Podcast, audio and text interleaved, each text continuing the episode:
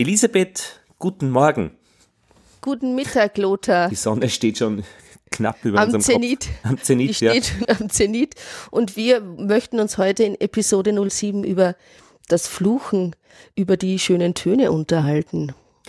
Das passt jetzt nicht zusammen, das Fluchen, Komma, oder über die schönen Töne unterhalten. Da braucht es ein Oder. Ein Oder zum äh, vor der schönen Töne. Ja, ja, weil äh, unterhalten wir übers Fluchen, dann wären es die schieren Töne oder über die schönen Töne, dann wäre es kein Fluchen. Also bei mir steht im Skript und ich halte mich ja oft gerne an ein Skript, aber leider funktioniert das selten wirklich so, wie ich mir das immer vorskripte. Bei mir steht der Fluch der schönen Töne. Wie kommst du auf den Titel, Elisabeth?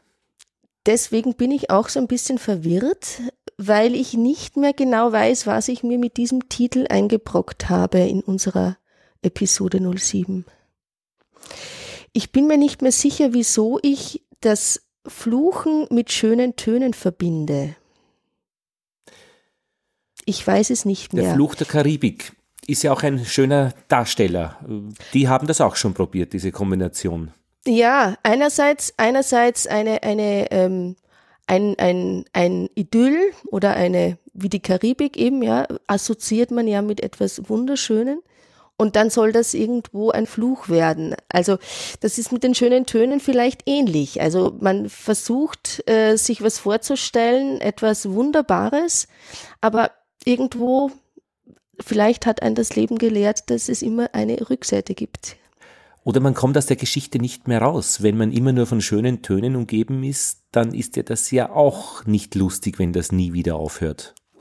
Ja, und genau, aber in dem Punkt bin ich schon wieder uneins ein bisschen mit diesem Titel, weil eigentlich sollte das ja mit dem Schönen, mit der Schönheit etwas unumgänglich reines Schönes sein. Und sofort fangen wir wieder an, ein bisschen diese Schattenseiten anzutasten. Das ist irgendwie verrückt. Gut, jetzt kann man sagen, wenn es das Schirche nicht gibt, dann ist das Schöne nicht so erhöht und damit nicht so gut sichtbar. Ja, eben, dann sind wir schon wieder beim, beim Gegenspieler sozusagen, bei diesem, ähm, ja, gut und schön, böse und äh, gut, äh, hässlich und schön. Also es braucht anscheinend immer ein, ein, äh, ein, ein Negativ zum Positiv, dass man das Positiv als solches überhaupt schön wahrnehmen kann. Ist das jetzt eine Frage oder eine Feststellung von dir? Was bedeutet denn der Titel eigentlich für dich? der Fluch der schönen, schönen Töne? Also wenn du das jetzt für dich interpretierst. Also für mich ist immer ein bisschen dieses Versagen natürlich als Interpretin, als Musikerin mit inkludiert. Ich habe mir fünf oder vier verschiedene schöne Anfänge versucht ähm, aus meinem Blockflöten- oder Musikfundus. Ähm, und, und sofort war ich ein bisschen in dieser äh, Bredouille, ähm, das muss jetzt auch schön klingen, wenn ich das schon als schöne Anfänge tituliere. Also dieses Versagen, das nicht so schön zu machen, wie man sich das vorstellt oder wie man denkt, dass es eben ankommen soll beim Zuhörer, mhm. das impliziert sofort eine, äh, einen gewissen Stress innerlich. Ja? Und das ist eigentlich schade. Ja, verstehe ich ja schon, wenn ich jetzt ähm, jemanden sehe, der sehr, sehr schön ist, dann ist das schon ein bisschen auch mit der Gefahr, dass äh, ich nicht so schön bin. Und ich kann mich nur an den Tanzkurs erinnern. Das hat der Huemer Stevie immer gewonnen. Der hatte aber auch zusätzlich einen VW Käfer, der das ein bisschen verwaschen hat. Also jetzt ist auf seine Schönheit, aber er war schon ein schöner junger Mann. Ja. Das hat Aristoteles anscheinend ja auch ähm, so in den Raum gestellt. Es, ähm, es, es könnte ein, ein, ein kleiner Mann nicht schön sein, weil es die Stärke dazu braucht. Mhm. Also das ist alles ein bisschen verfänglich, würde ich mal behaupten. Ja, ähm, das mit dieser Schönheit in der Kunst auch und natürlich auch in, im, im Leben, wenn es um Naturschönheiten geht, denn oft verbirgt sich ja das Schöne hinter den Fassaden und da muss man ehrlicherweise sagen, wenn man anfängt, oft an etwas zu kratzen, also an einer Fassade, ob die jetzt ein, ein, ein, ein, eine audiovisuelle Fassade ist, also an einem Film oder eben auch an einem Kunstwerk in der Malerei oder eben auch an einem Musikstück, dann entdeckt man oft, dass es dahinter Schichten gibt, die einem sehr nahe gehen, die einen sehr berühren. Und das würde dann ja auch dieses schön mit, mit be, be, bedienen, ja. Ja, das haben auch die Mädchen dann immer zu mir gesagt, mit dir kann man gut reden. Das ist ein, ein schöner Trost. Ja, äh, eben. Und ja. der Wollmer Stevie ist mit ihnen dann davon gefahren. Wenn man dann alleine übrig bleibt äh, nach dem Tanzkurs. Genau. Und vielleicht sogar noch Mutti, Mutti winkt. aber. Ja, vor all dem Schrecken, das war Gott sei Dank nicht, aber das hört sich ganz übel an, ja, wenn Mutti das, winkt. genau, genau. Also ich, ich hätte vielleicht einmal einen Anfang. Mhm. Äh, von einem, einem Stück, ähm, das heißt sogar Idyll mhm. von äh, Ryoai Hirose. Ähm, das ist ähm, für vier ähm, Blockflöten geschrieben eigentlich und ich spiele einfach einmal die ersten paar Töne und dann frage ich dich, was du da schön fandest.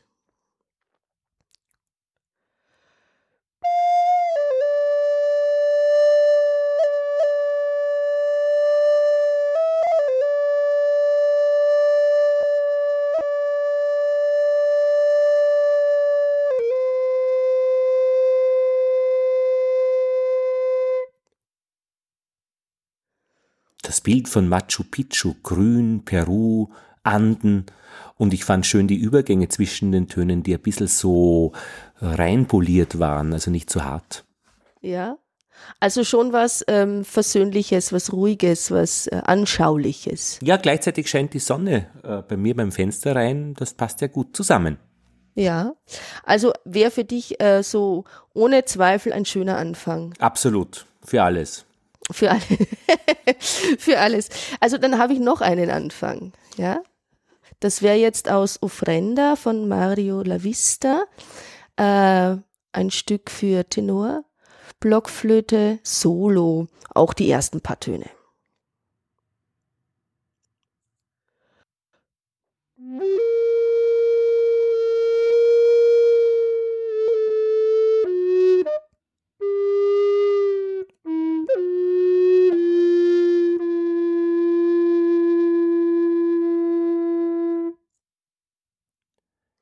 Immer noch sehr schön. Die langen Töne waren nicht so ganz gerade, sondern ein bisschen auf und ab und wellig. Fand ich gut. Ja, gibt Parallelen zur Idylle von Hirose. Absolut, ja, gibt es Parallelen und einen Tick wilder, ein Tick mehr Rumänien, ein bisschen mehr Landstraße. ein bisschen mehr Landstraße. Also ein bisschen staubiger wird's. Mhm. Vielleicht sogar, mhm. ja. Ähm, wenn du, wenn du das Staubige des Rumänien mm, als schönes Bild in den Kopf kriegst, dann ähm, bekommst du ja auch dieses wilde, ein bisschen ungehobelte, dieses ähm, an der Peripherie stattfindende Schöne, dann empfindest du das ja auch als begehrenswert oder als wünschenswert da zu sein, dich dahin zu denken, also Oder ich brauche jetzt keine extra Löcher in der Landstraße, aber die gibt es dort und finde ich okay. Also von meiner Sicht aus Wien aus, wo es keine Löcher gibt. Weil du weißt, es gibt auch etwas anderes, ja. das dich auch berührt. Ja, ja und interessiert. Und interessiert, ja. Also ich habe noch ein Stück Anfang von einer äh, griechischen ähm, Komponistin, Calliope Tsupaki. Ich kann den Titel überhaupt nicht richtig aussprechen, aber es hört sich vielleicht an wie Charafci. Auch ein paar Zeilen aus dem Stück.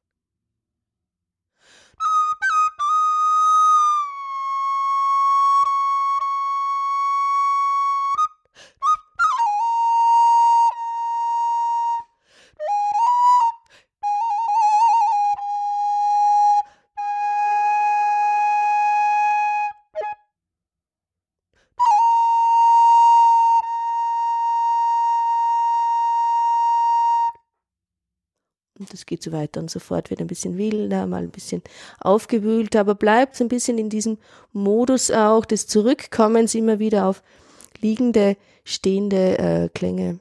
Da könnte ich tagelang zuhören. Ja, ist echt schön. Soll den Aufgang der Sonne beschreiben, diesen Moment vor dem Aufgang der Sonne eigentlich.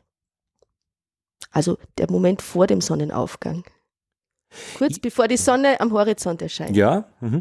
würde jetzt gar nicht also ähm, dieses ähm, Attribut schön dazu kleben müssen. Es reicht aus, diese Landschaft zu hören. Also mh, jenseits von, von schön und irgendwas. Aber, Aber wenn du mich angenehm. zwingst, würde, würde ich schon sagen, angenehm zum Hören, ja. Angenehm zum Hören. Also würdest du jetzt äh, das Angenehme und das Schöne verbinden? Ja, ich find's gut. Angenehm und schön ist gut. Gut für mich. Gut für dich. ähm, da werde ich jetzt noch bei dem letzten schönen Anfang und der ist für mich jetzt leider sehr problematisch durchzuführen, weil das äh, betrifft Alban Bergs Violinkonzert, die ersten zehn Takte. Und ich habe jetzt heute wirklich in dem Fall dann ein Problem, weil ich leider äh, nicht Geige spielen kann. Und ich würde mir das jetzt für diesen Anfang sehr wünschen, weil ich das einen wunderschönen Anfang finde. Ähm, und da wir ja uns ausgemacht haben, dass wir in diesen Episoden nur selbstproduzierte Klänge verwenden, versuche ich dieses Experiment jetzt trotzdem diese ersten zehn Takte auf äh, meinen Blockflöten zu spielen, einfach nur um diese Idee zu kriegen, wie, wie sich das anhören könnte. Es ist wirklich nur ein Abklatsch dessen, wie das auf einer Geige klingt. Bist du bereit? Ja.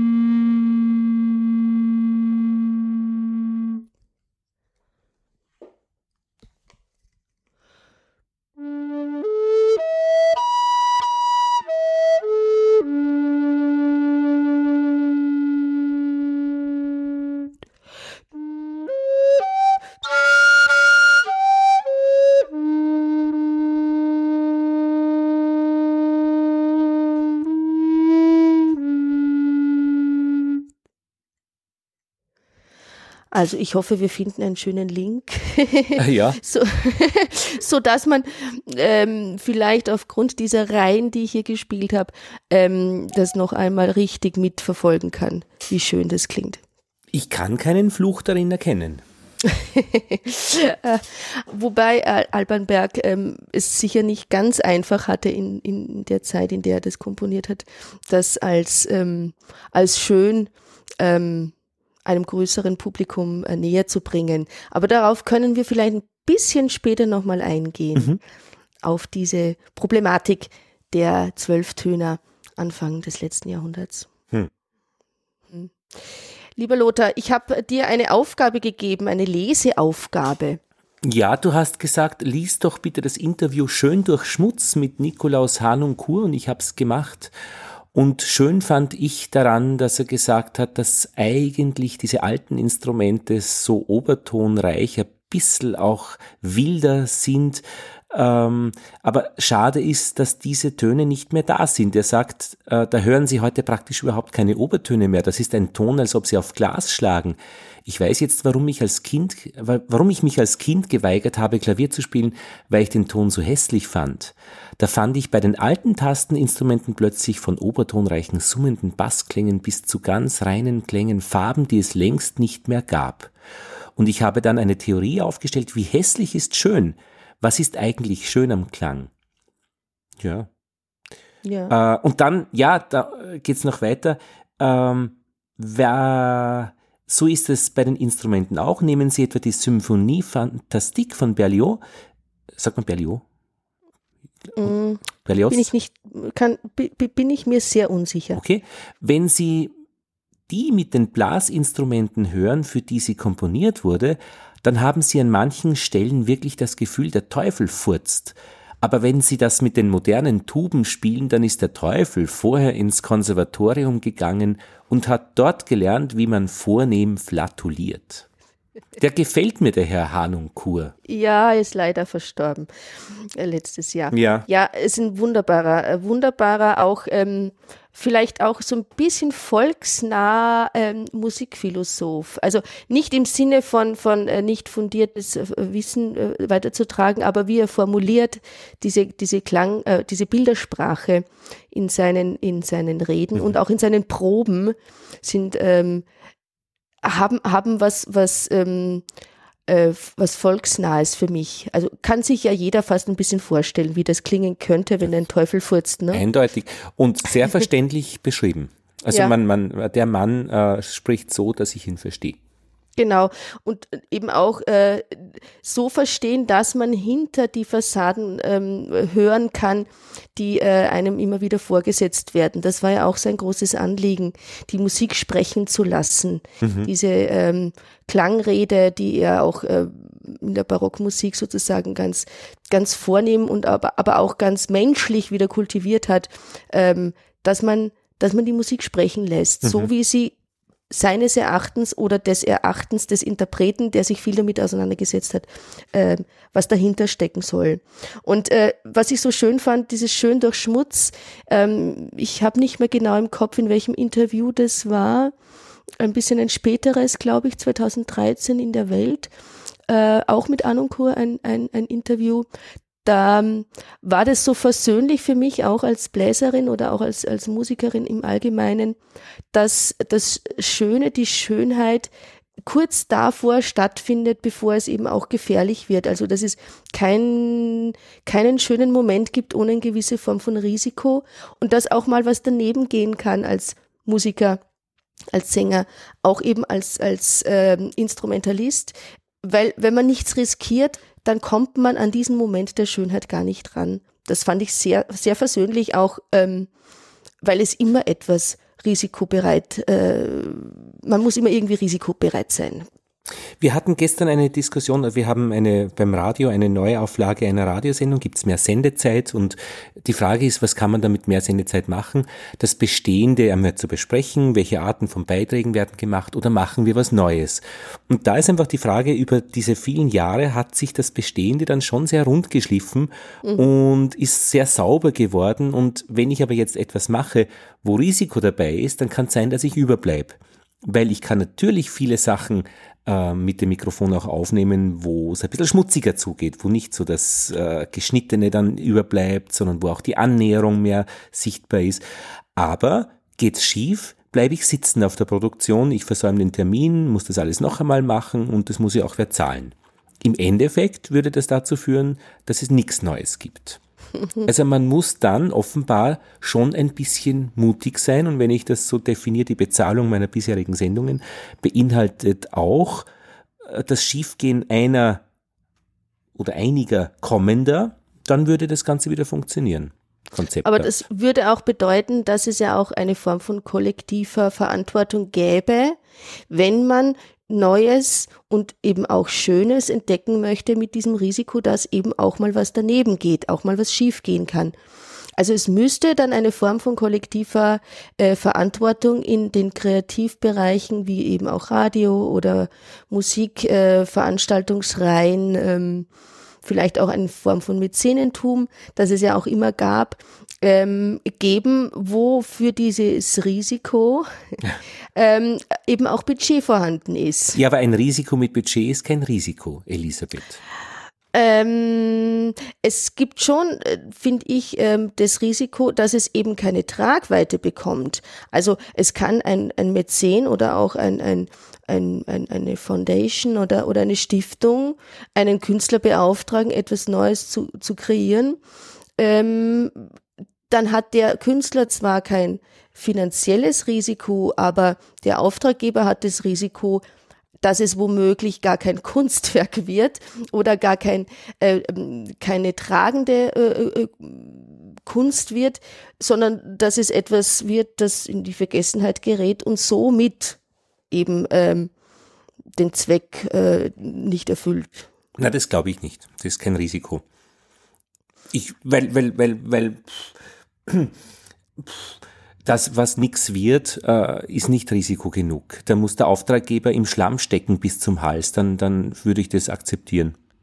Ja, aber und das ist er nie. Der hat immer fett Geld, ist äh, Verwalter einer Stiftung und, und der Einzige, der immer irgendwo überbleibt, äh, schlimmstenfalls ist der Künstler, der, der es macht. Aber er bleibt ja nicht übrig im Sinne von, ähm, dass er nichts dafür bekommt, weil sonst müsste man ja vertraglich vorher regeln, äh, nach gewissen Parametern sozusagen die Kunst zu rechtfertigen, die dann entsteht.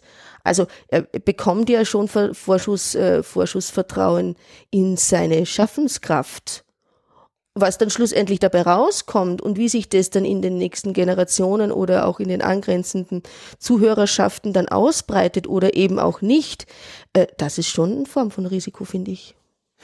Ja, aber dieses Risiko ist, ist Teil der Normalität, finde ich, weil so ist das. Also wenn ich ein Buch schreibe, dann kann es sein, dass das dann doch halt niemand liest. Aber ich meine, Risiko ist, wenn ich nichts mehr zu äh, essen habe und ich muss jetzt etwas schreiben, was wirklich äh, dann auch äh, mein Überleben sichert. Also da stehe ich dann tief drinnen im Risiko. Und ich kann mir gut vorstellen, dass, dass, es, dass die wirklich wilden und guten Geschichten äh, aus dieser Ecke kommen und nicht aus der äh, gut versorgten äh, Situation. Also ich gebe dir zum Teil, ich gebe dir zum Teil recht, weil es gibt durchaus ähm, Komponisten oder da bin ich am ehesten jetzt bewandert, äh, die aus aus einer großen Not heraus äh, geschrieben haben. Man denke zum Beispiel auch an Mozart, ja, ähm, der immer in Geldsorgen gesteckt hat, wobei man dann auch sagen muss, ähm, wieso hat der immer in Geldsorgen gesteckt? Also was hat der denn mit seinem Geld gemacht? Mhm. Äh, sei es dahingestellt. wieso war es immer kalt in der Wohnung? Wohnung, wieso hat sich seine Frau erkältet? Ich meine, schafft dieser Genie es nicht mit seinem Geld irgendwie wenigstens ein geheiztes Zimmer anzubieten. So, äh, trotzdem aus einer gewissen Not heraus äh, hat äh, entstanden Geniestreiche. Einerseits ist aber eine Not nicht immer nur eine materielle Not, sondern es entstehen ja auch Notsituationen. Man denkt vielleicht auch an, an Künstler, die in, in Regimes ähm, äh, arbeiten, die vielleicht als Fabriksarbeiter gut versorgt sind und ihr täglich Auskommen haben, aber die in einer extremen geistigen Not stecken. Also mhm. Also die, die sich ähm, ähm, äh, einer extremen Risikobereitschaft hingeben, ähm, ihrer geistigen Not Ausdruck zu verleihen und, und schaffen dadurch ein, ein, ein ein kreatives Kunstobjekt. Ah ja, das ist ein neuer Aspekt, ja. Und, mhm. und so, denke ich, gibt es da unterschiedliche hm, ähm, existenzielle Notstandssituationen, ja, ja. die nicht nur auf das reine Lebenserhaltungsprinzip des, des äh, Körperlichen bezogen sind. Mhm, das geistige ja. Risiko. Ja, schon auch. Und da entsteht dann ja oft auch eine Form von, von Schönheit, in dieser Imagination sich wohin zu bringen, wo man aus dieser Misere eben auch ähm, sich, sich rausholen kann. Also ich würde mal sagen, dass die Schönheit da vielleicht wichtig wird, wo, wo die, die Misere, die eigene menschliche Misere äh, fast unerträglich hm. geworden ist. Derzeit erleben wir ja das andersherum, Amerika, Trump und die Zerstörung des Establishment, des Bestehenden, dass man einfach in dieser diese Welt einfach äh, hinter sich lassen möchte und wieder mehr ins Chaos äh, hinabsteigen.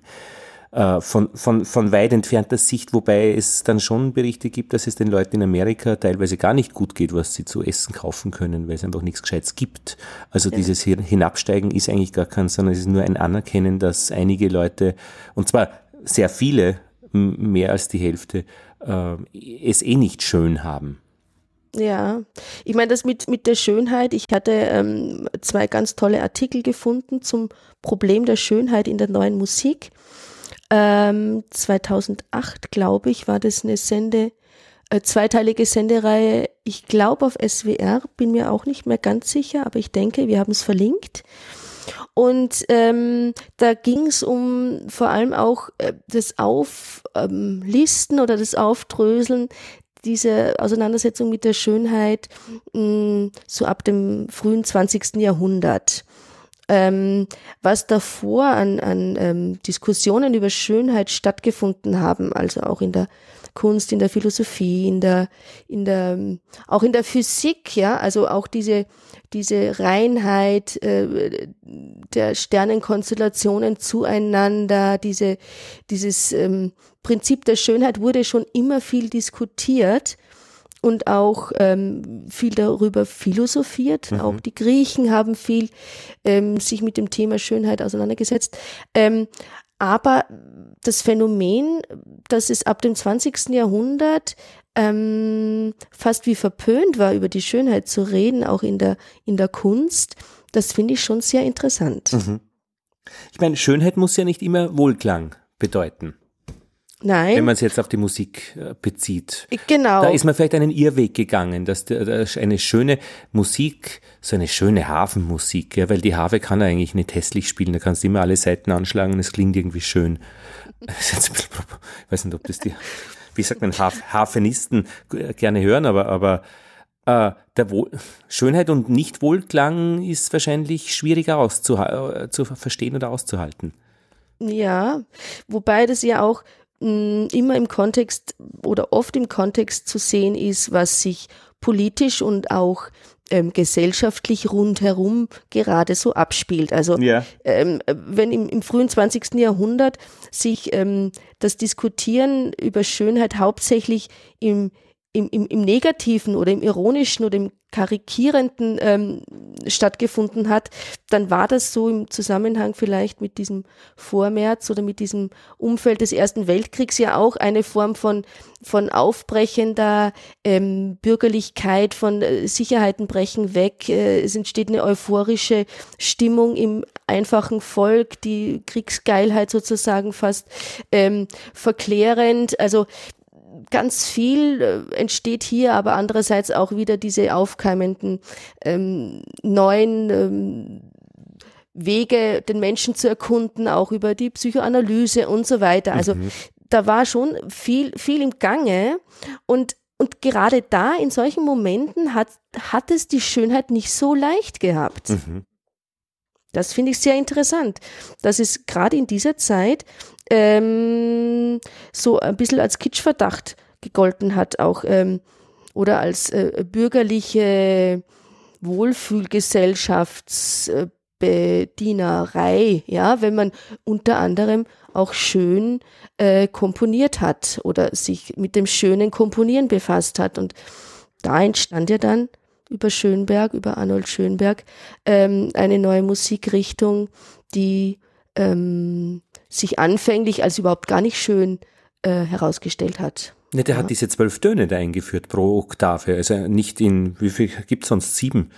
Äh, oder wie ist also das? Acht mit der Verdoppelung ja. des Grundtons zum Beispiel, ja. ja, ja. Und äh, Zwölftonmusik ist von Schönberg. Genau. Also diese Technik. Ähm, Was macht so, genau eigentlich? Sich, sich äh, zwölf Töne, also quasi diese, diese ähm, chromatische Tonreihe, also diese Oktave in zwölf gleiche Tonabstände einzuteilen ja. äh, und diese zwölf Tonreihe als kompositorische Grundlage zu verwenden. Also nicht ein Bezug auf einen Grundton, sondern die Töne sind in einer x-beliebigen, also ist nie x-beliebig, aber in einer äh, vorsätzlich mal x-beliebigen Reihenfolge ähm, angeordnet. Und in dieser Reihe sollte es nicht vorkommen, dass ein Ton klingt, bevor der andere ähm, verwendet worden ist. Also Aha.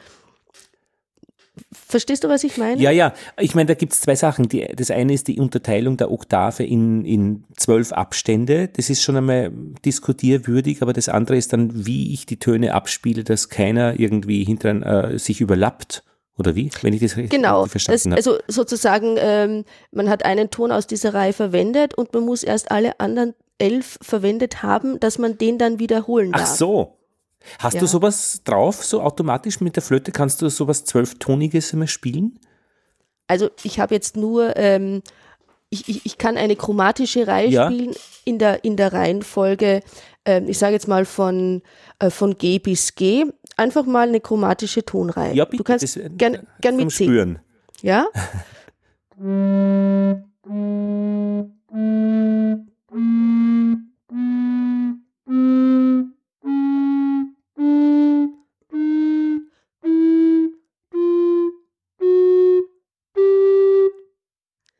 Das wären jetzt diese Halbtonschritte. Ja von unten nach oben. Wenn ich jetzt die x beliebig kombinieren würde, also in der Reihenfolge, in der Abfolge, dann Ja. müsste ich zum Beispiel, muss ich gut aufpassen. Ja, aufpassen, nämlich wie beim Schnapsen, dass man weiß, was man schon gespielt hat. Genau, und dass man weiß, welcher noch kommt. Ja.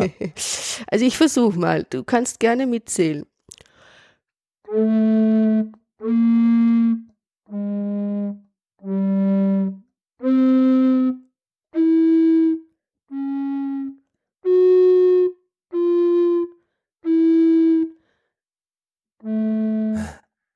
Und jetzt weiß ich nicht mehr weiter. Ja, äh, aber wo ist jetzt der Sinn? Ich meine, das, das klingt so wie eine zufällige Regel, dass man erst alle äh, zwölf spielen muss, bevor man einen Ton wieder neu verwenden darf. Ich könnte auch sagen, jeder muss dreimal gespielt werden äh, innerhalb einer Viertelminute und dann darf, Genau. darf der nächste. Das ist so willkürlich.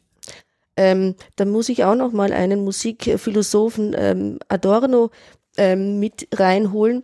Äh, nicht sehr äh, charmant hat er gemeint, die Deutschen brauchen immer ein System. Und ähm, dieses System der Tonalität hat sich mit, mit, mit äh, Wagner, vielleicht auch irgendwie mit Strawinski so wie ein bisschen ausgelebt. Und für Schönberg war diese Auseinandersetzung, ein neues System zu finden. Aha. Tonalität ist, wenn es gut klingt. Also vorher. Tonalität ist es, wenn es, wenn es einen Bezug zu einem Grundton gibt. Und das ist es äh, praktisch, du hast ja die chromatische Tonleiter gespielt und könntest du die normale, die tonale Tonleiter auch spielen noch einmal? Also, wenn ich jetzt diese acht Töne in einer Durtonleiter oder auch in einer Molltonleiter nicht in Halbtonschritte einteile, sondern in Ganz- und Halbtonschritte, Ja, genau, genau. dann bin ich bei diesen acht Tönen. Und der, die hat immer einen Grundton, Ja, der, wo sie wäre- startet. der, wo sie startet, genau. Also in meinem Fall wäre das jetzt ein G. Und wenn ich jetzt diese G, zum Beispiel Dur-Tonleiter Ja. spiele, dann bezieht sich jeder Ton grundsätzlich mal auf diesen Grundton G.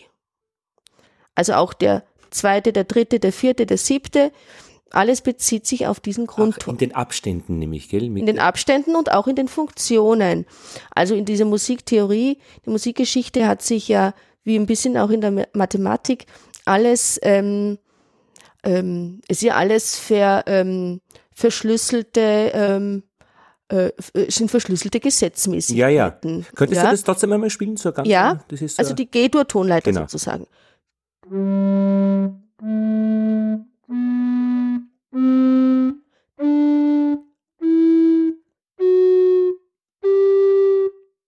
Und zurück. Genau. Und wenn ich dann mit genau. der Ukulele eine G-Dur spiele, dann Ja. passt das so dazu. Das ist so harmonisch. Genau, Genau. Ich kann aber auch, wenn du jetzt auf G bleibst, ja, das mache ich. zum Beispiel, bleib du mal auf G. Jetzt versuche ich mal die fünfte Stufe D-Dur dazu zu spielen. Okay.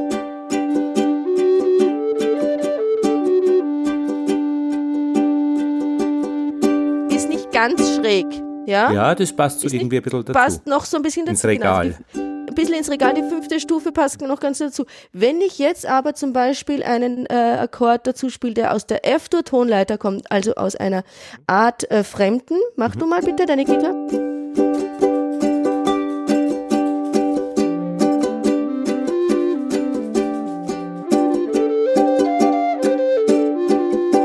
Ja, das geht so gar nicht.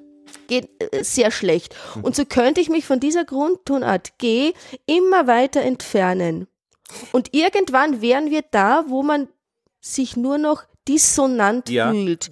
Also- nicht unterhalten kann. Genau, dissonant unterhalten kann, dissonant fühlt, also auch ähm, unwohl fühlt. Und ich möchte nur an dieser Stelle auf unsere Episode 016 hinweisen. Das dauert noch ein bisschen, aber es wäre die Episode schöne Tonabstände und ungewohnte Tonfolgen, Tonalität versus Atonalität. Und da könnten wir uns noch mal ganz viel darüber unterhalten. Lass mich rechnen, äh, 16, äh, wenn wir zwei, äh, alle zwei Wochen, das ist in acht Jahren dann, oder?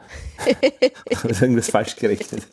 ja, aber irgendwas mit acht. Irgendwas okay, irgendwas mit acht. Irgendwas mit acht. Aber, also ja, diese mhm. Frage der Schönheit, ich, ich würde das noch mal ganz gerne, ganz kurz noch mal auf ja, diese Zwölftonmusik zurückführen weil in meinen Recherchen und auch in den Schriften oder auch in den ähm, Interviews, in den Abhandlungen über Schönheit kommt ganz viel und ganz oft eben immer wieder Schönberg und immer wieder diese Zeit äh, äh Beginn des äh, 20. Jahrhunderts vor. Also es hat dieses Aufbrechen, dieses Ad acta legen der Tonalität schon etwas mit diesen versuchen, eine neue Schönheit zu finden mhm. in der Musik, hat schon etwas damit zu tun. Und da wären wir ja auch bei dieser zeitgenössischen neuen Schönheit in der Musik. Aber das haben ja dann nicht viele verstanden, die haben gesagt, das klingt schrecklich. Damals, und das ist sehr oft so, dass in der Zeit, in der etwas Neues entsteht, die Menschen in ihrer in ihrer ähm, in ihrem Bedürfnis nach nach ähm, Heimkommen nach ähm, zu Hause sein, nach ähm, auch sich wohlfühlen, auf etwas altbewährtes zurückgreifen, weil sie das schon kennen. Mhm. Aber, und da sind wir auch wieder bei den Künstlern äh, oder auch in der Musik, ähm, viele haben genau eben aus ihrer Zeit heraus diesen Begriff der Schönheit so nicht mehr ausgehalten, ja. den eben die äh, vorausgegangenen Größen ihnen äh, mitgegeben haben, auch als Erbe. Also diese, diese Zeit, in der da ähm, Anfang des 20. Jahrhunderts vieles aufgebrochen und verunsichert wurde, diese Zeit hat vielen Künstlern ähm, sozusagen äh, das Bedürfnis, in ihnen das Bedürfnis erweckt, et etwas Neues zu suchen, hm. eine neue Schönheit zu suchen. Und ähm, das äh, passierte ganz oft in verschiedenen Umbruchzeiten, dass da wieder was Neues entsteht. Ja, das hat nämlich der, der Leiter der Innsbrucker Promenadenkonzerte, der Alois Schöpf, mir erzählt, dass die das war so Kaiser Franz Josef Zeit und, und die Leute hatten ja nicht wirklich was zu pfeifen politisch, wurden nie gefragt. Jetzt haben sie einfach praktisch sich in der Musik ausgetobt und da hat sich viel Schönes entwickelt und, und Operetten und so weiter. Da ist die Post abgegangen. Aber da waren ja auch viele unzufrieden und, und wollten eben weggehen von dieser Beschäftigung und, und da kann ich mir dann gut vorstellen, eben, dass diese, die einzige Möglichkeit eben auszubrechen ist, etwas, also die, die, die Welt in andere Abstände zu teilen. Mhm. Ja. Und auch die, die Hausmusik zum Beispiel, jetzt die, äh, die man jetzt mit äh, typischen Hausmusikinstrumenten macht, ist ja eine sehr äh, schöne Musik mit, sag ich mal jetzt mal C-Dur, F-Dur, G-Dur, ähm, immer rauf und runter.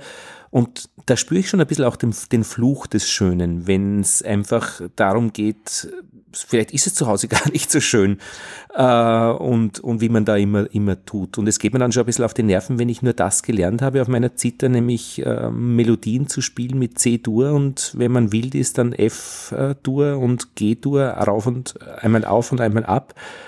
Äh, und dann gab es Broadlan, das ist eine Gruppe, die auch mit diesen Instrumenten spielt, die dann äh, unter dem Titel Gastarbeiterroute dann plötzlich so eine Mollgeschichte eingeführt haben in so eine eigentlich schöne Hausmusik. Und da hat man aber eben diese Entfremdung plötzlich gemerkt. Das war schon sehr schön. Also jetzt ja. schon sehr schön, das ist das begeisterte Schön von etwas, was eigentlich ähm, schräg war, unpassend und üblicherweise als nicht schön bezeichnet wird. Also das äh, kommt ja auch ganz viel vor, dass das Schöne, die Schönheit ähm, auch ähm, sehr subjektiv bezogen für jeden äh, aus der eigenen Erfahrung, aus der eigenen inneren Erfa Erfahrung heraus entwächst. Ja, also es ist immer schwierig äh, zu sagen, ja, äh, das muss schön sein, aber wenn man das nicht mehr aushaltet, weil es einen zu, zu langweilig wird, dann ist es eben nicht mehr schön. Und auch ungerecht ist das Schöne, wenn zum Beispiel Weihnachten, das ist ja üblicherweise schön, aber letztlich ja nur dazu da ist, dass man äh, die Kinder an die Sitzordnung erinnert. Wer ist der Chef im Haus? Wo sitzt man wo beim Weihnachtsbraten? Das ist ja auch brutal. Ja, das es ist Schöne. brutal. Und es ist auch als, als vielleicht auch als Machtinstrument ähm, genau. und auch als, als soziale Abgrenzung oder eben auch Eingrenzung ähm, zu missbrauchen. Also ähm, wenn jemand. Ähm, Eingrenzung, ja. soziale äh, Eingrenzung. Ich grenze dich ein, sozial. Ist genau, indem ich, indem ich dir sozusagen äh, ein Schönheitsprinzip vorlebe, ja. äh, an das du dich gefälligst zu halten hast. Ja, ja. Und, und ich meine, so sind diese Zirkel oder diese, diese Felder, diese, ähm, diese Interessensgemeinschaften, vor allem in der neuen Musik, ja auch ähm, ich will jetzt nicht sagen religiöse Verbindungen, aber doch in jeder, ähm, in jedem größeren Kreis einer musikalischen Ästhetik ja. gibt es ja schon eine Form von Zusammengehörigkeitsgefühl, eine Definition von was findet man gut, was findet man schön, was findet man als wohlgefällig äh, oder eben eben nicht. Mhm. Aber es ist schon eine Form von auch Kennzeichen einer sozialen ähm. Mhm. Diffizierung. Und das, das haben auch Komponisten ganz klar ähm, benutzt, um auch politisch zu werden. Ja. Ja.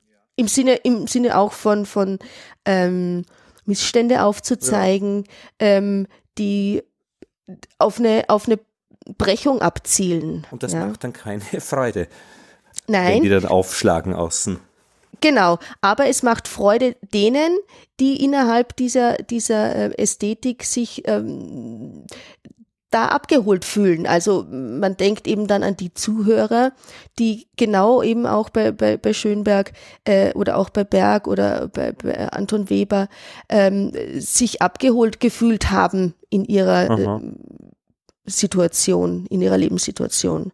Ich habe mir wieder chinesischen Tee bestellt aus China, weil ähm, da gibt's ja bei uns in den Teegeschäften nur so, so zwei, drei, vier verschiedene Sorten, Jasmin-Tee und vielleicht ein bisschen Oolong-Tee.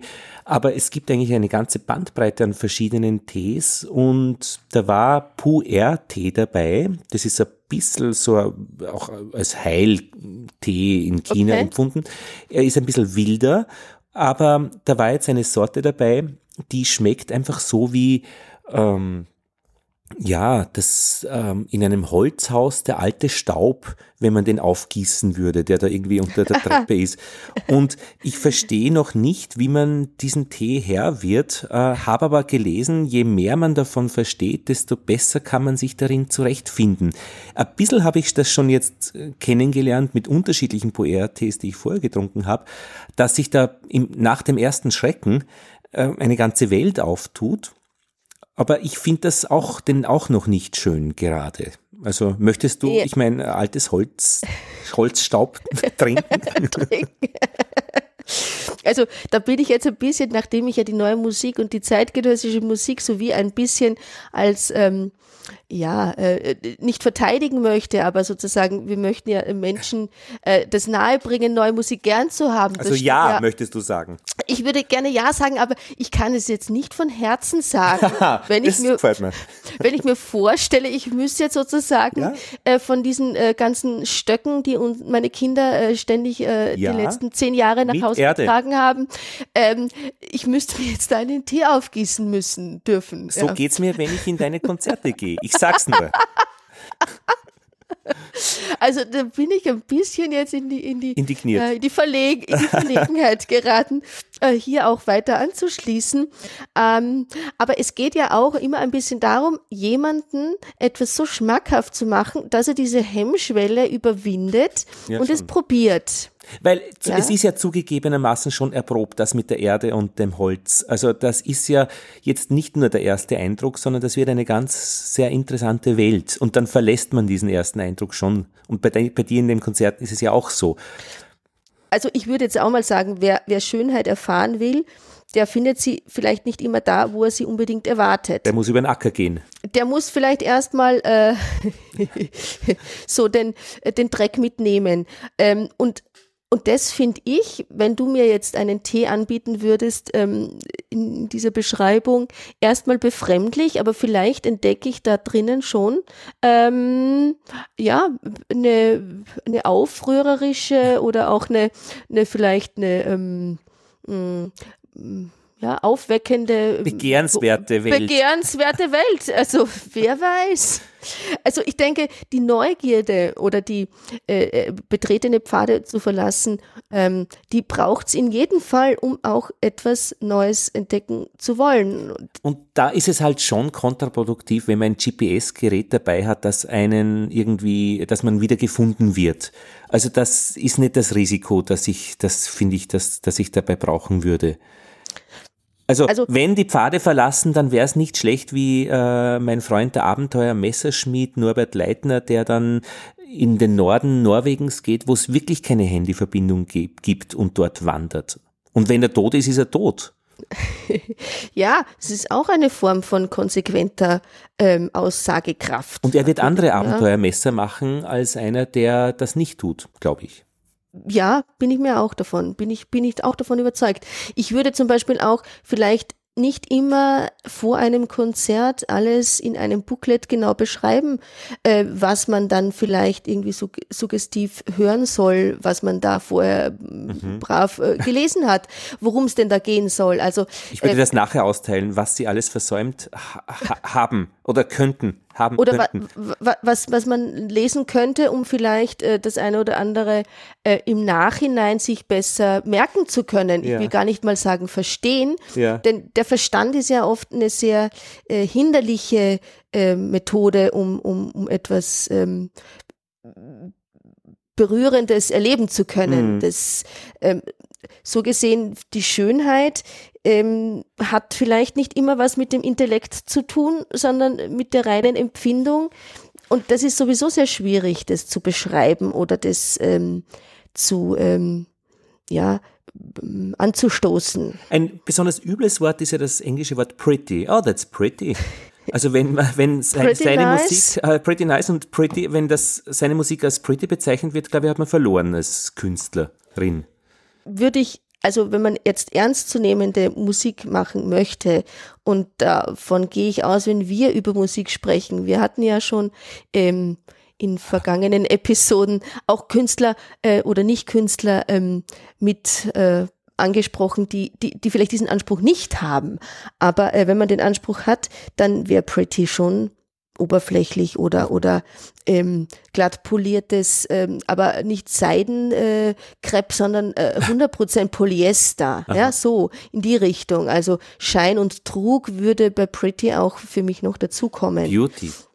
Äh, Beauty, ja, das ist, ähm, ich habe äh, auch, auch einen Link geschickt, gell, über das Beauty Broken Festival Neue Musik im Stadthaus Ulm ähm, vergangenen Jahres, 10. bis 16. April 2016, ähm, wo dieser Titel Beauty Broken schon schon versucht, äh, dem Beauty ähm, Case ähm, ähm, zu ne, zerschmettern. Ne, zu zerschmettern, eine raue Fassade zu geben, äh, um, um nicht sofort in die Kitsch und in die, in die ähm, Konsumwelt abzudriften. Ähm, Beauty Case, äh, ich habe am Flughafen gearbeitet einmal und da kommen die Koffer über so eine Rutsche und so ein Beauty Case ist runtergeholpert, ist am Schluss unten liegen geblieben, also äh, auf einen Meter Höhe und dann hat er noch einmal einen Sprung gemacht, ist auf dem Boden zerschellt und dann hat sich ein Duft ausgebreitet. Die ganze Halle hat einfach wunderbar äh, gerochen. Das Beauty war im, im Arsch. Und das, äh, das wir alle hatten einen schönen guten Nachmittag, wie gut das riecht. Aber bei diesem ja. Beauty Broken, ich meine, der äh, Titel wie Schmerz, immer Blick nach oben, dann Schönberg verklärte Nacht, da wird schon ordentlich gemischt. Und was hast du gemacht? Du hast auch gespielt. Ich habe ich hab neue Musik, beziehungsweise alte Musik, also von, von äh, Machot aus dem 14. Jahrhundert, ähm, in diesen Kontext mit eingebracht. Ähm, wo man auch sagen kann, manchmal diese ähm, sehr alte Musik ja. ist im Kontext mit sehr neuer Musik auch wieder ähm, gar nicht so weit ein, weg.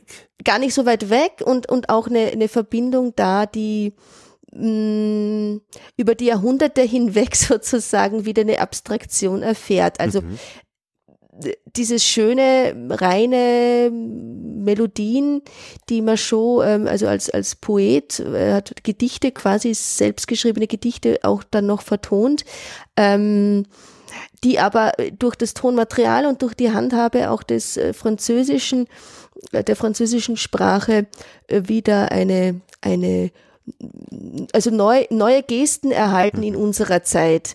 Mm, wir haben das teilweise dann auch mit einem elektronisch äh, veränderten Cello Bordun Klang äh, kombiniert ähm, und auch sozusagen da eine Improvisation mit hineingenommen. Also schon ein bisschen die Ränder auch dieses reinen ähm, Produzieren des Althergebrachten schon auch ein bisschen aufgebrochen. Mhm. Aber trotzdem war es sehr, sehr ähm, unaufgeregt mhm. geblieben.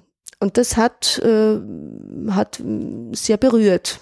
Das war zumindest die, äh, das Feedback, das ich bekommen habe, auch von Dieter Schnebel, einem führenden Komponisten der älteren Generation, der der das, der, der das sehr, ähm, sehr berührend fand, mhm. was, was wir da mit Show gemacht haben. Mhm. Ja. Und ähm, dieses Broken und dieses Beauty, ich habe äh, auch viel über diesen Titel nachgedacht, auch im, im Vorfeld in der Literatursuche und ähm, bin da immer wieder auch auf, auf meine Grenzen oder an meine Grenzen gestoßen, ähm, dass ich dass ich dieses Beauty eigentlich überhaupt nicht mag. Ja, also ich, ich, ich finde Beauty eigentlich ein furchtbares Wort. Also ich finde das grässlich. Warum? Also, weil ich, ich finde Beauty, das, das, ähm, da denke ich nur an, an, an, an makellose Haut und große lange Wimpern und, und, und Augen tief wie ein, ein Bergsee. Und ist doch schön. All das, was ich irgendwie nicht liefern kann und nicht möchte auch. Also äh, also diese Perfektion im, im, im optischen. Mhm. Im man braucht es nur als, als Suchbegriff eingeben bei Google Bilder Beauty und man sieht genau das, was du beschreibst, ja. Genau, und ich finde das eigentlich, also ähm, nicht, nicht, weil ich eine Frau bin, sondern weil, weil man als Mensch da äh, ohne, ohne Hilfsmaßnahmen äh, wahrscheinlich gar nie landen wird. Ja. Mhm. Und ähm, aber das mit dem Broken war natürlich dann wieder eine kleine ähm, Versöhnung und äh, in diesem Spannungsfeld äh, habe ich dann auch versucht, eben mich einzubringen. Und äh, das fand ich jetzt auch, weil, weil ich nochmal auf dieses Spannungsfeld äh, zurückkommen möchte, schön ähm, in, in der, ähm, also in der Anmut, in der Anmut des, des, des ähm, Armen und Einfachen auch, dass, dass die Schönheit auch da viel Platz findet, dort, wo es einfach und, und, äh, und ärmlich wirkt, ja, dann entdeckt man was Schönes viel eher, als wenn man sich von, von groß äh, hochglanz dekorierten ähm, Repräsentationshallen eines Ludwig des 14. Mhm. befindet. Ja, da ist man in dieser, in dieser Blendung, ähm, hat man es viel schwerer, äh, etwas Schönes zu entdecken. Mhm. Ähm, und ähm, das fand ich auch schön in dieser, in diesem ähm, kleinen ähm, Textabhandlung eben über ähm, das Schöne oder zum Problem der Schönheit in der Musik, die vielen Gesichter des Schönen, die ähm, Phänomene in der chinesischen Kultur, da kennst du dich ja auch ein bisschen besser aus, dieses äh, Schönheitsempfinden der Überfülle, also dass, dass es ähm, ein Ausdruck von Schönheit ist, etwas zu überladen. Einerseits und andererseits aber im Zen, Zen-Buddhismus ähm, die, die, die Frage der Beschränkung das Schöne impliziert. Ähm, es hat da eine ähm, in, in äh, Australien lebende chinesischstämmige Komponistin Lisa Lim äh, ein, ein Bild ähm, ja, mitgegeben. Da geht es um ein Kloster, ein Zen-Kloster auf einem Berg hoch über, hoch über der Meeresküste und äh, man sieht durch diese hohen Mauern das Meer nicht. Es gibt darinnen nur kleine Fensterschlitze hm. äh, und äh, durch die kann man einen Blick auf das Meer werfen. Und ähm, im Vergleich dazu die großen äh, Apartmenthäuser der ähm, Australier, die da mit großen Fensterfronten äh, sozusagen immer freie Sicht auf das Meer haben, dadurch das aber eine Banalität ähm, äh, erfährt. Also man, man nimmt diese Schönheit des Meeres durch diese kleinen Fensterschlitze des Zen-Klosters ähm, auf eine andere Art und Weise als dauerhaft wahr und eben nicht, wenn man freie Sicht hat. Ja, Wahnsinn. Das, das fand ich auch, äh, ja, das, als, das, mhm als, als äh, Vergleichsmöglichkeit zu manchen Kompositionstechniken eben auch sehr schön. Also sie hat es auf ihre Art des Komponierens auch bezogen. Dieses äh, schichtweise Komponieren, dieses Abtragen müssen in, in bestimmten Momenten, um eben dann die schönen äh, Momente erleben zu können. Ja. Das führt mich dazu, dass man das auch bei Google einstellen könnte. Bei der Google-Suche wird dann ja immer die ganze pralle Welt präsentiert, scheinbar, dass man auch hier so einstellt, dass man eigentlich nur Schlitze sieht, äh, um da ein bisschen auf diesen Kloster äh, Meerblick zu kommen. Und ja. Wobei ich sehe gerade, äh, Google hat es doch wieder geschafft, mir äh, keine anstößigen Suchergebnisse zu zeigen. Ich habe das nie eingestellt, ich muss es wieder umstellen. Ich möchte alle anstößigen Suchergebnisse selbstverständlich sehen. Äh, die haben immer die Idee, äh, dass es wichtig ist, dass ich äh, da nichts Anstößiges sehe. Wie Aber kommen die auf die Idee? Vielleicht, vielleicht bist du noch in, in irgendeinem religiösen Taufregister eingetragen. Ah, vielleicht. Und da, da, da steht da, das muss ich nachgehen. Probleme mit Safe Search beheben bietet, wird angeboten die, die Problemstellung, obwohl Safe Search aktiviert ist, werden mir unangemessene Inhalte angezeigt. Ich habe genau das umgekehrte Problem. Obwohl Safe Search nicht aktiviert ist, werden mir äh, ständig angemessene Inhalte angezeigt. Also ich brauche das eigentlich das Gegenteil. Meine Safe Search Einstellung wird immer wieder deaktiviert. Es ist genau das Gegenteil bei mir der Fall. Es wird ständig aktiviert. Und ich will das nicht. Ah ja, das wäre eine Frage, die kannst du wahrscheinlich nicht ganz alleine lösen. Das, wär, das beruhigt mich.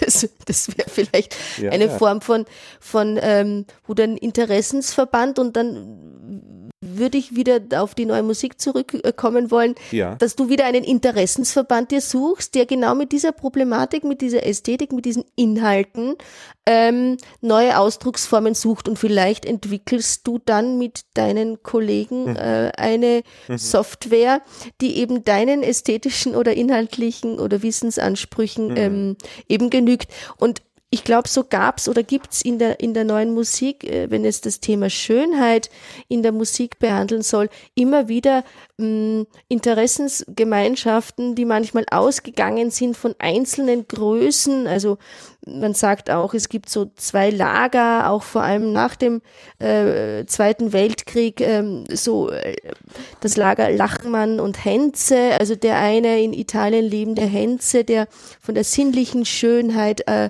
sich so ähm, befreit gefühlt hat und so komponieren wollte, eben, dass man nur aus einer Sinnesfülle heraus das Schöne erlebt. Äh, Lachenmann war dann äh, eher der, der aus der, aus der Gebrochenheit und aus dem intellektuellen ähm, Zerbrechen oder Zerbrochenen äh, die, den, den Schönheitsakt sozusagen äh, schöpferisch ähm, sich äh, geholt hat. Also ich denke, da gibt's so viele Lager und so viele ähm, Ansätze, sich über ähm, eine Interessensgemeinschaft, über das Schöne ähm, zu definieren, das so vielfältig ist wie eben auch die neue Musik. Mhm. Und ja. da würde ich fast sogar unser, unser Thema beenden wollen. Ja, ich finde auch, äh, dass das ein schöner Schluss ist. Soll man was zusammenfassen? äh. es ist schwierig, weil, weil das, das Schöne oder die Schönheit oder der Fluch der schönen Töne so mit einem Satz sich nicht behandeln lässt. Also für mich, mein Conclusio aus diesem mir doch jetzt etwas schwer gefallenen Titel ist, dass sich das Schöne oder auch die Schönheit in der neuen Musik oder die Schönheit in den Tönen immer wieder neu definiert, auch je nachdem, in welchem ähm, Umfeld ich mich bewege, in welchem emotionalen äh, Zustand ich mich befinde, in welcher Lebenslage ich bin. Ähm, wo meine Bedürfnisse sich gerade angesiedelt haben. Also eigentlich auch ein bisschen ein, ähm, ein Prozess, ein Prozess, mhm, das Schöne. Das Prozess ist auch das ja. ist interessant, ja, ja. Ja, würde, würde ich für mich jetzt, ich habe ja in, in meinem Skript so alles, was so ein bisschen mit schön zu tun hatte, auch ähm, ähm, hervorgehoben und wäre für mich fast das Schöne zu entdecken als Prozess, das, was mir persönlich jetzt so am nächsten liegen würde. Ich habe es ein bisschen einfacher. Ich äh, brauche nur den ungarischen Musikwissenschaftler Istvan Ballas, Ballas äh, zu zitieren. Ähm, bezeichnete die äh, Schönheit von Kurt, äh, Kurtax, Kurtaschs, glaube ich, Musik als eine moderne. Aber jetzt kommt, Schönheit muss nicht immer Wohlklang bedeuten. ja, da bin ich, da bin ich bei. Dann würde ich dich, ähm, dich noch ähm, mit einer kleinen Höraufgabe ja, achso, betrauen. Ich höre jetzt noch was oder mit einer kleinen, ja, äh, wäre auch schön, aber ich, ich, ich habe ich hab, ich hab jetzt nichts mehr Neues vorbereitet. Ja, du könntest ähm, äh, Bestehendes noch einmal spielen. ich könnte Bestehendes, also ich, ich, ich habe meine Flöten jetzt schon so schön, ähm, so schön weggelegt, genau, und äh, ja. bin jetzt schon ganz entspannt auf meinem äh, Stuhl gesunken. Ähm, mhm. Ich würde dir eine nee. Hausaufgabe für 08 Bitteschön, worum geht es denn bei 08? Äh, du hast das schneller zur Verfügung. In 08 wären wir bei präparierten Instrumenten. Ah ja. Was ein Radiergummi so alles bewirken kann. Mhm. Und äh, nachdem du dich so beklagt hast, äh, dass du auf der Zither nur immer so ähm, in dieser Wohl, Wohlklang ähm, erste, vierte, fünfte Stufen äh, ja. Musik äh, spielen konntest, äh, würde ich würde ich dir empfehlen, da mit mit Radiergummis und Klebebändern, ähm, diversen Stricknadeln, mhm. Folien, mh, mm, da mal zu versuchen, das eine oder andere ähm, anders zu gestalten. Mhm. Vielleicht auch ausgehend von deinen Wohlklängen, die du kennst, aber vielleicht auch einfach ganz frei Haus. Meine ersten Erfahrungen diesbezüglich waren beim Klavier bei uns zu Hause, beim Flügel. Da hat mir mein Vater gezeigt, dass man ihn aufmachen kann und Papier auf die Seiten legen kann. Und dann hört sich das Ganze ganz anders an. Und das waren die ersten Präparationsversuche. Und finde ich gut, dass er das irgendwie ermutigt hat. Genau. Also das prä präparierte Klavier, das wird sicherlich auch ein Thema sein nächstes Mal. Aber dass du vielleicht auch uns, also den Zuhörern, die vielleicht äh, uns unsere Episoden auch äh, mit anhören, ähm, deine Erfahrungen mitteilst, was bei dir geschehen ist, wenn du da eben versuchst, was hm. zu präparieren. Also, also einfach äh, beim Versuch zu präparieren oder dann beim Versuch es zu spielen? Beides. Also auch die, wie soll ich sagen, diese Hürden, die da auch entstehen können, weil ich meine, man muss da ja auch, äh, ich meine, dann steckt man da einen Radiergummi zwischen die Seiten, dann zupft man mal ran, dann fliegt er wieder raus. Ne? Wie, was mache ich dann, dass der auch da wirklich mhm. stecken bleibt zwischen mhm. den Seiten? Akkuschrauber, also es, Akkuschrauber also es gibt, es gibt ja durchaus, wie gesagt, eben Hürden, die man auch nehmen muss, wenn man eine Idee hat. Und vielleicht äh, können wir uns dann da ein bisschen über diese Herangehensweise unterhalten, von einer Idee dann zu einer ähm, vielleicht sogar nachvollziehbaren Präparation. Wie auch immer. Einen Rückblick habe ich noch ganz kurz. Äh, du hast letztes Mal gesagt, oder das war irgendwie auch so ein Schluss aus unserem Gespräch, dass äh, wenn es ein Musikstück wird, das abziehende Isolierband, dann sollte es immer einen Anfang und ein Ende haben. Und da habe ich mich dann erinnert, es hat mir gut gefallen, weil, weil ich finde, das unterscheidet ja die Kunst von, von dem, vom Beliebigen, habe ich mich erinnert an einen Indonesien-Forscher an der Musikuni in Wien, der hat dort untersucht, wie die Indonesier Musik machen mit Bambusinstrumenten, Anklung heißt das, glaube ich, und die machen das so gar nicht. Die spielen so, irgendwie fang, fängt einer an und dann irgendwann spielen es alle zusammen und dann hört irgendeiner auf und dann hört der nächste auf und am Schluss ist wieder alles vorbei. Also die haben so das ganz andere wie das ja. abgegrenzte. Das ist eben auch außereuropäisch. Ja, ja. Komm, wir kommen auch sicher nochmal auf, auf solche Phänomene, eben die auch dann Einklang in die neue Musik finden. Äh, ich bin natürlich in meiner Prägung sehr europäisch geprägt und dadurch ich mich noch nie wirklich auch mit außereuropäischen ähm, vielleicht mit außerirdischen mit außerirdischen Religionsformen beschäftigt habe oder auch mit mit philosophischen ähm, ähm, Phänomenen oder Gesellschaftsphänomenen, die nicht in Europa stattfinden, ähm, bin ich da e-, etwas etwas eng vielleicht auch noch geprägt. Aber das können wir ja gerne ähm, versuchen zu ändern. Ja, ich würde das jetzt gar nicht so negativ sehen. Es sind einfach unterschiedliche Sachen. Ja. Genau. genau. Ich habe jetzt eine, eine, schöne, eine schöne Hühnersuppe serviert gekriegt im Hintergrund oh. vom Supportpersonal und auf die freue ich mich dann. würde ich mich auch freuen. Ja. Ähm, ich, ich würde jetzt einfach mal äh, dich äh, verabschieden, ganz offiziell. Vielen lieben Dank für deine Aufmerksamkeit, Lothar, für diese Episode. Ich freue mich auf die nächste. Wir bedanken uns auch bei den Hörerinnen und Hörern, von denen es schon zahlreichere gibt als ganz zu Beginn. Ja. Und dann bis bald. Tschüss.